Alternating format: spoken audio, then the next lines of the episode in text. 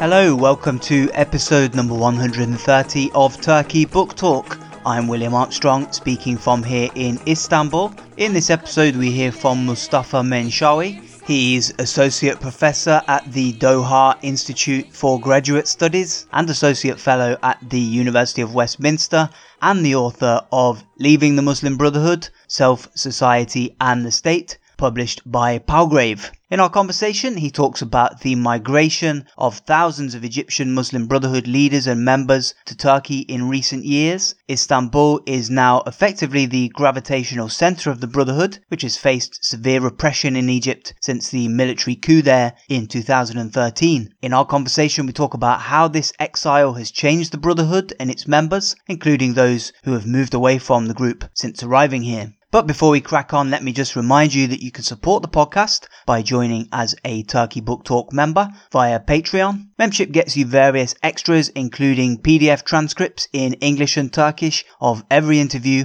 via email as soon as the episode is published. You also get transcripts of the entire Turkey Book Talk archive, including a number of extra interviews not previously published on the podcast. Members also receive access to an exclusive discount deal, which gets you a whopping 35% off the price of books published in IB Tauris and Bloomsbury's extensive Turkey and Ottoman history category. Turkey Book Talk members get a special code for a 35% discount on over 100 books in that series of academic and general interest titles, including physical books, pre-orders, and ebooks. Very good for a late Christmas present if that's what you're looking for. As a member, you also receive an archive of over 200 book reviews written by myself covering Turkish and international fiction and poetry, history, politics, and journalism in the Middle East and Europe. That whole archive used to be available online, but nowadays a Turkey Book Talk membership is the only way to access it. Finally, I also send links to articles and other related content in the email that I send out to members with every new episode, which is ideal if you want to delve that bit deeper. To become a member, just pledge $3 per episode via Turkey Book Talk's Patreon page. If you're feeling particularly generous and want to pledge more, then you'll certainly be more than welcome. But so long as you pledge $3 or above per episode, membership is entirely at your own discretion. There are no prior commitments or strings attached. You'll be free to sign off whenever you want. But now on to our conversation with Mustafa Menshawy. I started by asking him how many Muslim Brotherhood members are currently living in Turkey, as well as where they're generally based after the events in 2013 in Egypt, the removal of Egyptian President Mohamed Morsi, who was a leader of the Muslim Brotherhood, thousands moved to Turkey. We don't have exact figure, but when I speak to leaders or members of the group, they put the number as a few thousands. I'll, I'll be at the safe side. I put it under 10,000 members who moved to Turkey. Um, during my research field work, I found most of them are living in Istanbul. For example, there's one area, Şirinevler, where exactly if you go there, you can find just many members and ex members as well. If you go to a cafe, you can easily identify that there are many friends of the interlocutors as well. So they live close to each other. And uh, funnily enough, even ex members who exited the group, who disengaged from its activities, uh, the organizational side, they still live around as well. So this is where they are. And uh, imagine the, the numbers after 2013 kept getting bigger because uh, the Turkish support for the Brotherhood, or if I put it in another way, the Turkish opposition to Sisi kept this kind of flow of individuals coming in during following years. So I can identify some of my interlocutors who arrived in Turkey in 2015, 16, 17, and 20 as well. Although the Egyptian government made a kind of restrictions on male Egyptians coming to Turkey, they need to get a permit. There are the, the individuals find their own ways via transit countries as such. And is there a kind of formal, I suppose, institutional support there from the Turkish government, or is it a more kind of uh, informal thing where people will come and uh, they just find a kind of safe harbor here, so they stay, or is it a more deliberate policy on the part of the uh, of the Turkish government?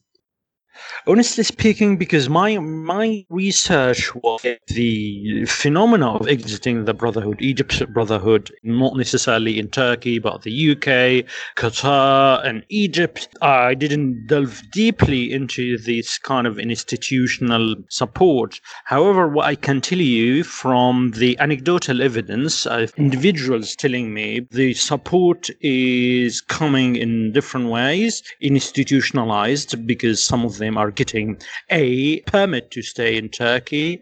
Secondly, some of them getting passports, so they are Turkish citizens. And the different ways of uh, support, like the many of them, they are allowed to work um, or move into the educational side, continue their education if they are students as well. And of course, we keep coming across leaders of the Brotherhood or media tycoons opposing Sisi coming and meeting the interior minister of Turkey as well. So if we put both ways, institutionalized as governmental as it is, and non-institutionalized as well when it comes to the cultural elements of mingling into the educational side or the workplaces as well. These are come as the two elements. So we're talking there about a close relationship, but the relationship between uh, the Muslim Brotherhood and Turkey's uh, ruling Justice and Development Party has not always been smooth. It's not always been as amicable. Could you just talk about how the Muslim Brotherhood view of the AKP and of uh, Recep Tayyip Erdogan president has changed over the years. I remember in um, uh, I think it was 2011. It was shortly after the uh, the overthrow of Mubarak. Erdogan gave an interview to an Egyptian uh, TV channel, and uh, he very uh, publicly sort of advised Egypt's new authorities to adopt a secular model. And I remember that was very surprising at the time. People were surprised on both sides, in both Turkey and Egypt, and it caused a bit of controversy. And I suppose that gives you a hint of the kind of different perspectives and the fact that both sides don't always see eye to eye. Yeah, I think that I remember that at that time the Muslim, many of the Brotherhood members and leaders were not very satisfied. They were very surprised with the comment itself. It comes uh, within this kind of outburst of sentiments regarding the Islamist project and the need to fully realize it after many years of deprivation and political repression from the Mubarak regime. And this is where the comments of Erdogan were not very welcomed in the Egyptian perspective. And in, in hindsight, perhaps many leaders of the group are now pensively thinking of the comments as a kind of friendly, wise attempt to rein in their horses and, and just uh, nostalgically think of it as a kind of an opportunity lost. Now, turning more closely to, to your book, the, the Brotherhood is now an organization that's led mostly by the diaspora. Uh, I think for the first time in its history. So it's a historic shift that's occurred. The gravitational center really has moved from Egypt to abroad and specifically to Turkey and Istanbul now. So events and politics in Turkey now have a great influence on the group, perhaps even greater, arguably, than um, events back in Egypt. So I just wonder if you could talk about how, how that experience experience of diaspora has changed the group, how it's changed uh, perspectives, uh, how it's changed the perception of the group also in Egypt itself.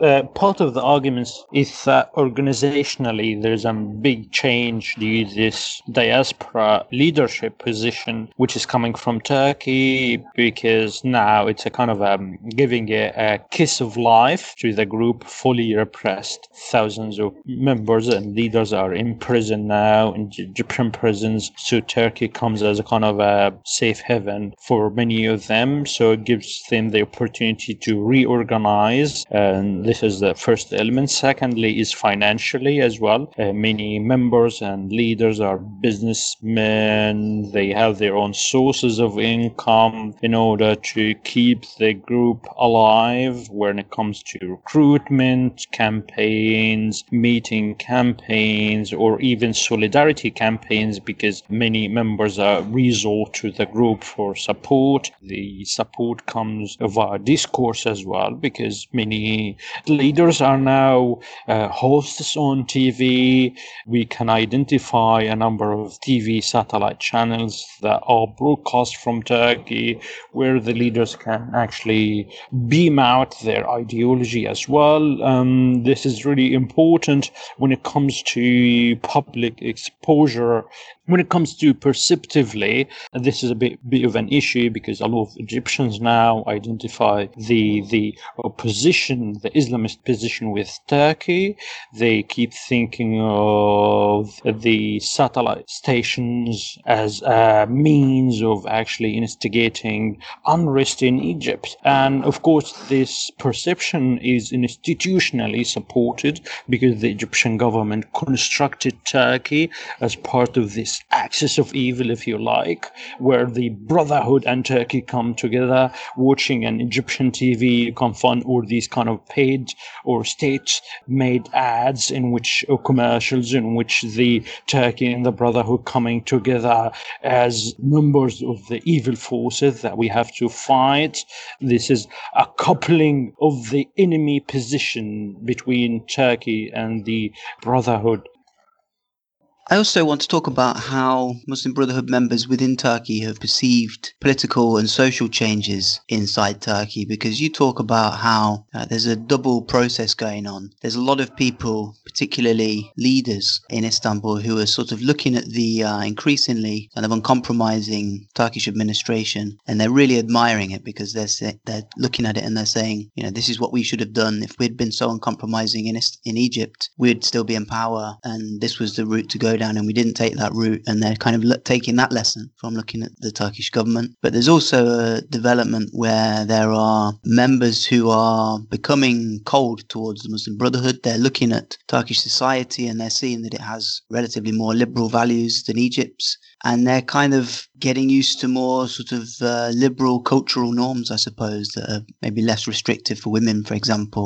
or more uh, accommodating of difference in religious convictions or practice. I just wonder if you could talk about that, like how these members have had the, these contrasting views of what's going on in Turkey. Are the two completely polar opposites, or are there people who sort of maybe combine both? You know, look at the uncompromising, perhaps authoritarian Turkish government model, and also the relatively more liberal social values, and see them as a kind of model that uh, is attractive.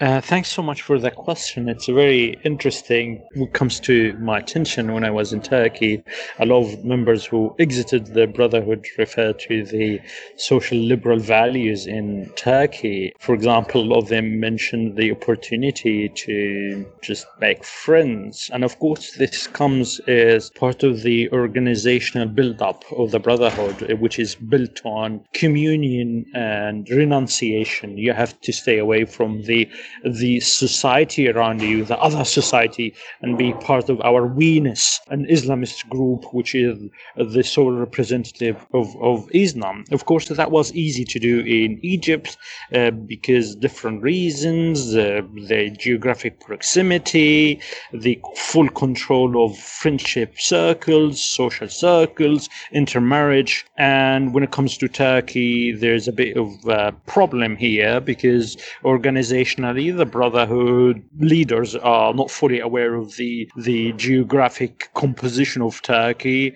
They are diaspora, foreigners, and and and uh, as traditional as they are, the the leaders are not fully familiar with the culture as quicker as the younger generation, who will have an asset by opening up to society, getting an education, friendship circles, and that gives them an advantage over the leaders leaders and, and they grasp the opportunity. Uh, for example, many members actually, when they receive a call for a weekly meeting of the Brotherhood Circle, as the norm is inside the group, many of them didn't respond. The leader cannot actually bring them in.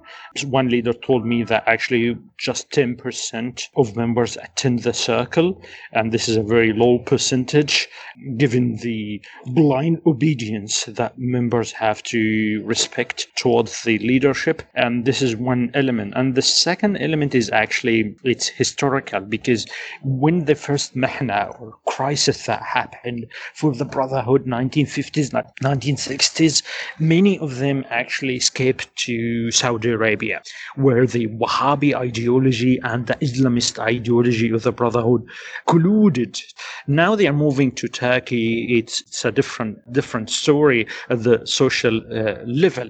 Even at the political level, the authoritarian model of politics, it comes with a sort of, of openness as well when it comes to the way that they actually accommodate opposition in one way or another. The presence of visibility of oppositional voices is giving this kind of sense of for the members to have a more democratic democratic leadership in a way.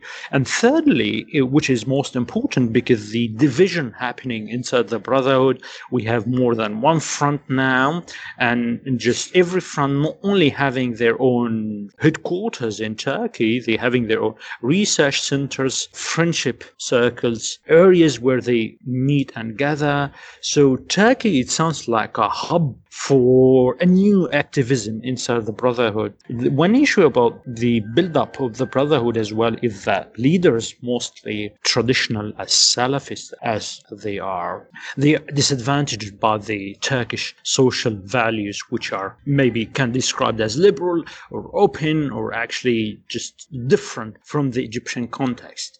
And that means actually the they are at a weaker position when it comes to understanding the social dynamics dynamics of society.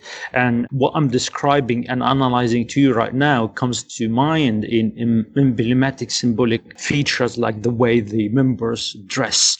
Uh, they all the time they having dress codes. For example, uh, just a lot of leaders just lash out at, at members or actually reprimand them for wearing sunglasses because sunglasses means actually it's it's it's a bit unconservative in the Egyptian context. And when a lot of members or ex-members members come to meet me, I find them actually a bit of this rebellious mood of wearing what they want, or actually being closer to the way the Turkish wear, different lifestyle, big curly hair, which all uncharacteristic of the Brotherhood. If you think of the sociology of dress, so it's uh, it's it's really interesting how the mingling into the Turkish social and socio-politics is affecting the internal organizational and and social dynamics of the brotherhood.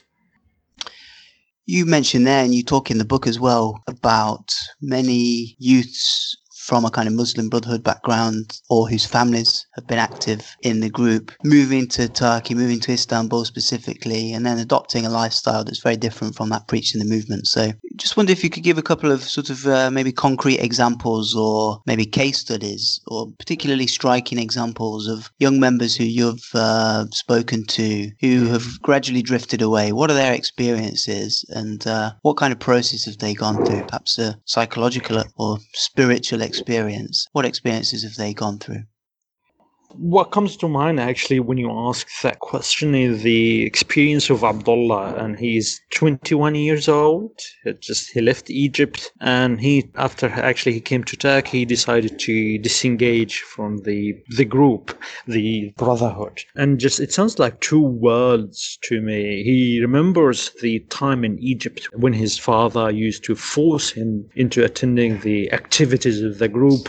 It's, he smacks him a lot. He actually sometimes sometimes expels him from the house when he disobeys his leaders at the group. It's a very restrictive environment, geographically, psychologically as well when he comes to Turkey, even his father is in an Egyptian prison, he feels liberated. And actually, one of the key metaphors that I find when I ask that simple question, how do you, you describe your experience inside and outside the Brotherhood? And they describe the inside as slavery, chains, imprisonment, and the getting outside as a liberation, getting out of, of prison. And the language is very important construction here to describe their feelings. Abdullah comes comes to mind uh, actually when he tells me about how, how his father used to beat him in order to keep him restricted to the brotherhood. And once he comes here, he feels the liberation, if I put as such. This is an example that comes to mind, and uh, some of them actually ended up discarding their familiar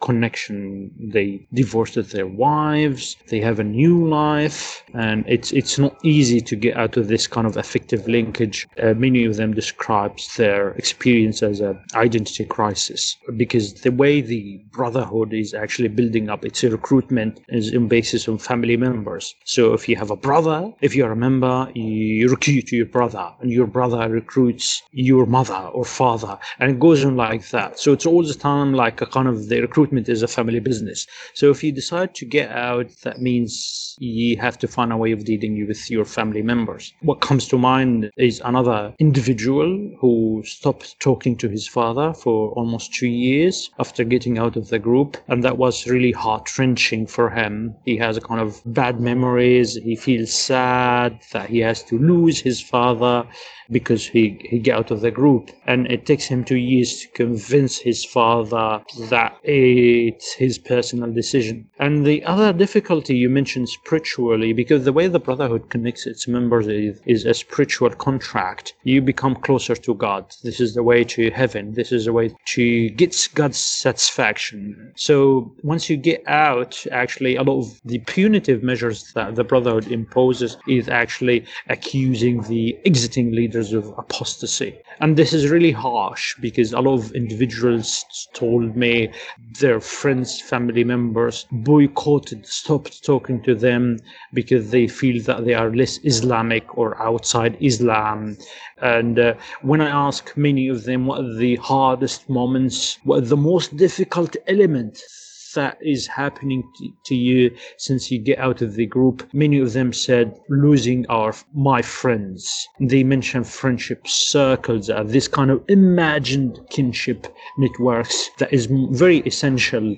They, they invested in this friendship networks for years. A lot of them actually they know their friends for perhaps 20, 30 years. So losing the connection is, is really hard for them. So the psychological element is uh, which I find the most insightful and thought provoking because a lot of literature is actually talking about the organizational, the political, structural elements, but this kind of affective disconnectivity is inhibiting for many experiences of the individuals. So I wonder if, I mean, we're thinking more generally here about this kind of perhaps liberalizing effect of um, Turkey on members of the Muslim Brotherhood. And one thing that came to mind as I was reading the book is the big kind of soft power effect of, uh, you know, Turkish TV series. Very popular in um, Muslim majority countries as well, actually, as elsewhere in the world. And uh, people are always saying that the, these are boosting Turkey's uh, soft power, clout but uh, one thing that perhaps goes a bit unnoticed in, in some people's uh, assessments of these series is that some of the most popular ones offer these kind of relatively secular, I suppose, storylines. The appeal is a secular one that, you know, it's about luxurious lifestyle and people, you know, dressing very uh, in a kind of quote unquote modern way. They, they often depict the tug between liberal and conservative values, but they're not really concerned with religion at all. So it does make you wonder. I mean, and obviously they're We're not talking about these kind of uh, more popular historical TV series that uh, have uh, particularly risen in the last couple of years. But um, particularly these social, sort of modern, these series that are based on more sort of modern social settings. So again, it does make you wonder in the long term, is the Turkish cultural influence on Muslim majority countries elsewhere going to be in the long run a kind of relatively liberal one, at least in terms of certain social norms? yeah, I, I, I do totally agree. This kind of it's a this modernizing sense in the series is affecting the Islamic culture or the culture in Muslim majority countries in in completely, I wouldn't say un-Islamic way, but I would say uh, unreligious way. Many Arabs come to Turkey with this kind of experience of watching the Turkish TV series, so it, it has nothing to do with religion, and perhaps this kind of takes us back to the liberalizing sense of the soft power. Many Islamists, as traditional as they are, they think of these soap operas as haram, as not allowed in Islam, because the way the actresses are dressed up, the makeup, they come uncovered. Secondly, is actually the Turkish series mini. Then they focus on the glory of the past, the Ottoman Empire period. They are reconstructing the social memory of many Arabs when it comes to taking this period as a kind of a symbol for oppression, colonialism, despotism, taxes as high as it is from the Ottomans on the occupied territories in the Arab region for, for 400, 500 centuries. So it's, it's a kind of a reconstruction of the Ottoman Empire related memory where people are now thinking of it more celebratively, more ceremonially, uh, rather than historically as episodes of events that unfolded at a certain time for a certain purpose. And this is really, really significant element for the cultural penetration of Turkey into the Arab region. And conversely, there's also obviously been a effect of the Muslim Brotherhood on Turkey. Actually, the uh, the military coup in Egypt in 2013 is today widely seen as having this major influence on the Turkish government, basically reinforcing the uh, more authoritarian tendencies of the Turkish leadership. So since that coup, you know, Turkey used the events in Egypt as a kind of scarecrow to really suppress different elements of civil society in Turkey and his political opponents, even those inside uh, his own party. Wonder if you could just uh, reflect on that side of things. You know, how has looking at the Brotherhood's experiences in Egypt, how that's changed the perceptions of the Turkish government? Yeah, I, I, think it brings the Turkish government closer to the Brotherhood in a way because uh, the the animosity, the hostility is is very clear and loud between the two regimes. Secondly, the fact there is a coup, uh, which is not very welcoming word in the Turkish politics, especially for the AKP, given they have their own coup as well. So the the coupling between the the uh, opposition to this kind of military intervention makes the Brotherhood and the AKP regime closer as well. Thirdly, is the benefits that the regime in Turkey as well can get out of this kind of opposition to what happened in Egypt in 2013 at the international global level because the Erdogan is sending the message. He's defending the whole concept of Muslim brotherhood as a kind of a collective Islamist idea where a Muslim should support another Muslim against a despotic leader. So he's gaining an audience at the international level as well. You remember this kind of sign by the hand in reference to the four finger sign as getting in this kind of international popularity. You find it posters, bumper stickers as well, just everywhere. So Turkey is benefiting when it comes to its image as the modernist Islamic country as well. So there's a bit of connection, I would say. And finally, I wonder if we could look ahead a bit. There's been reports over the last couple of months that there are some backstage diplomatic contacts going on between Turkey and Egypt, uh, as well as talks between the intelligence agencies of both countries. People are talking in these reports about this being part of Ankara's bid to fix its isolation in the East Mediterranean. And there's also some reports suggesting that Egypt is making any normalization with Turkey conditional on Turkey basically cutting ties ties with the Muslim Brotherhood and not allowing it to operate from Turkish soil, and that would obviously be a huge step from the Turkish government, a reversal of almost a decade's policy. Wonder if you've seen these reports, what do you make of them? And speculating, obviously, but what would be the potential effect on the Muslim Brotherhood's Turkish operations if the Turkish government patches things up with Egypt? Mm-hmm. I think that the issue when it comes to bilateral relations between Egypt and Turkey is not necessarily ideological, religious, or political. It's also, we have to put in mind, economical. The two countries, for example, signed um, a free trade deal in 2005. There's a natural gas deal as well, probably cost $4 billion. And this kind of economic element is really important, especially given the strains, economic, financial strains, which Turkey suffers from right now. So if you go to Egypt, you of find all these kind of brands like LC Waikiki, the, the furniture brands are actually spreading in the malls of Egypt. So this kind of desire for the economy to move forward is, is really important. Funnily, I remember that I was about to buy a Mavi jeans, which is the famous brand in Turkey, and I found in the label it's it's it's manufactured in Egypt in the free trade area in, in Egypt. So the economy is, is really important. Secondly, it's politics. Uh, of course, the only stable element in politics is instability. So things are, are moving forward depending on the the changes that's really happening. 2018 the exposed from Turkey to Egypt were about three billion uh, dollars. And this is a kind of increase of 30%.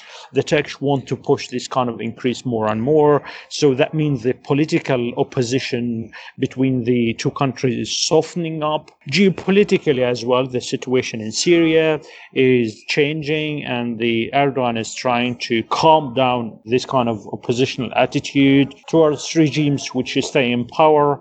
Thirdly, the Brotherhood itself is it's uh, now divided. Some of them even member leaders call for reconciliation with the regime of Sisi, since we cannot change it. There is no kind of a cohesive voice coming from the Brotherhood, and perhaps that put the Turkish position in a situation in which kind of the compromising politics should be on on, on the tape should not be excluded from the table as well.